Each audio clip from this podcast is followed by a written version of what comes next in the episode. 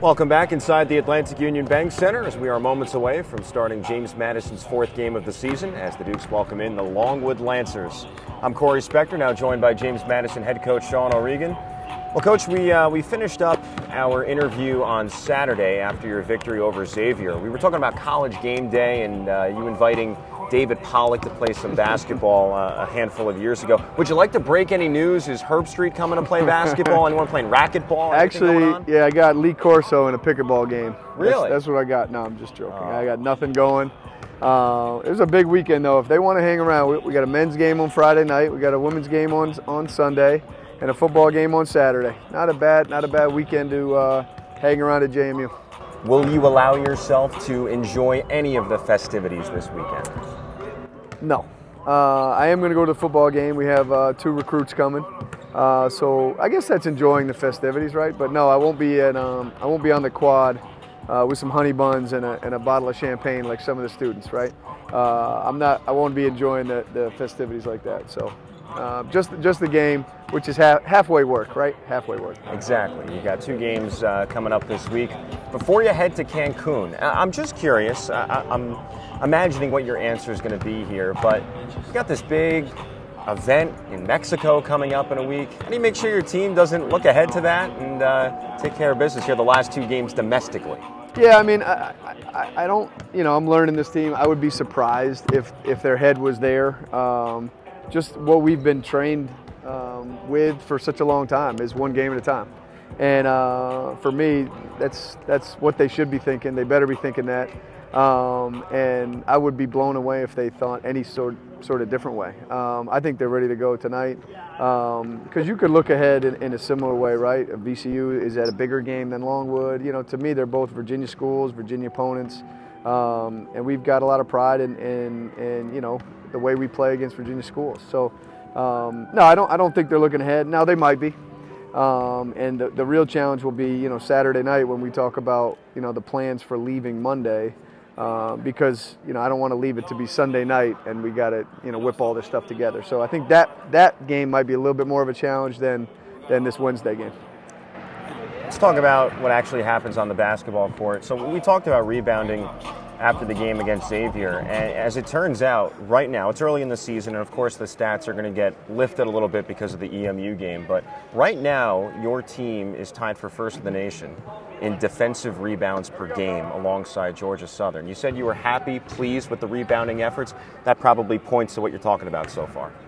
Well, yeah, I mean, I think um, I am pleased with how we're rebounding. Um, period. Right. That, that's end of end of that sentence.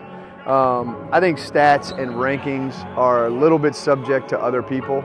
So, right, Baylor could have played a five games where they dominate and they're, you know, whatever defensive rebounds, pl- um, rebounding margin, whatever. Right, it's a little bit dependent on who you play. Um, so, I think the sustainability of that is a little bit fragile.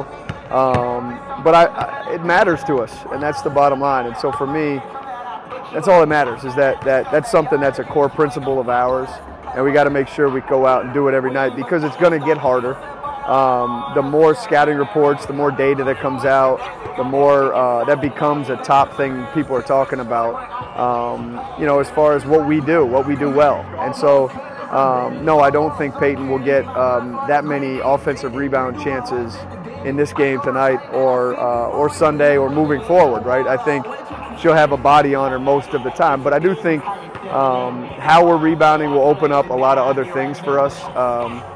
Just eh, you know, because that you can't you can't cover everything in a scouting report, and so if you're going to cover that, you're missing something else, and and we'll be able to capitalize on that. James Madison head coach Sean O'Regan is with us as James Madison takes on Longwood tonight. You also said in your press conference on Monday you've got to find more ways to get Ashanti Barnes on the floor. Only played 12 minutes, very productive. She had five rebounds in that time, along with nine points, tying her Division One career high.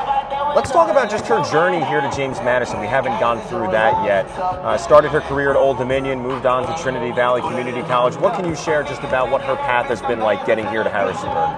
Well, I mean, watching her in AAU, it kind of falling in love with her uh, was the first was the first kind of thing I remember about her. Uh, I went down to Lake Taylor High School um, in September, and she had just she was new to Lake Taylor, Um, and it was like, man, I really like her. Uh, offered her shortly afterwards. Uh, watched her play for Boo Williams with Micaiah, uh, and just couldn't pull her out of Norfolk. I mean, just you know, uh, never never agreed to a visit and all that stuff. We tried and tried, but it's you know it was hard for her. So she stayed home. Um, obviously, wasn't the best decision for her in the end, uh, but brought her. You know, that was part of her path, and it brought her to us. So went to Trinity Valley, and, and as soon as she left for that, it was uh, almost like we noted her um, to make sure we, we were going to go out and see her and talk to her. And that was in the transition uh, where we had the staff changes, and then Neil came uh, and had a connection at Trinity Valley, which really, really helped. Um, so it, it, was the connection with Ashanti for us as JMU, but also now Neil's connection with um, with Coach P out at Trinity. So um, those two things really lined up for us. Um, I do think she could have gone a lot of other places, um, and this is a this is a perfect fit for her. Um, but you know, preseason just it took her a second to, to figure out what I wanted from her, and um, she is like one of the nicest kids you'll ever meet, and has done a really good job, you know, with with what we want her to do. And I will find her more minutes. Um, you know, I was I was shocked it was 12. Um, when I look back on it, I get it. I, I played Steph for a, quite a period of time to, to close the game out, but um, she deserves more than 12, and she'll get more than 12, and, and we will find that for her. But uh, I'm really pleased with what she's done so far. In order to find more minutes for her, is there a way in which you could play Steph at the three, get both of them on the floor together? Is that an option? It definitely is, um, and we're, we're using that.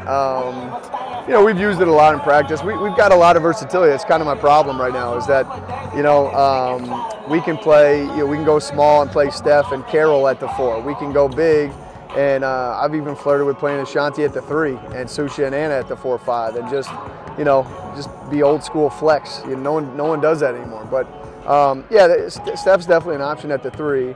And the fact that we're talking about Steph as an option at the three um, says a lot about how Steph is playing right? Because it's not like uh, Shanti's just playing better than Steph, and we're going to flip flop those two at the four.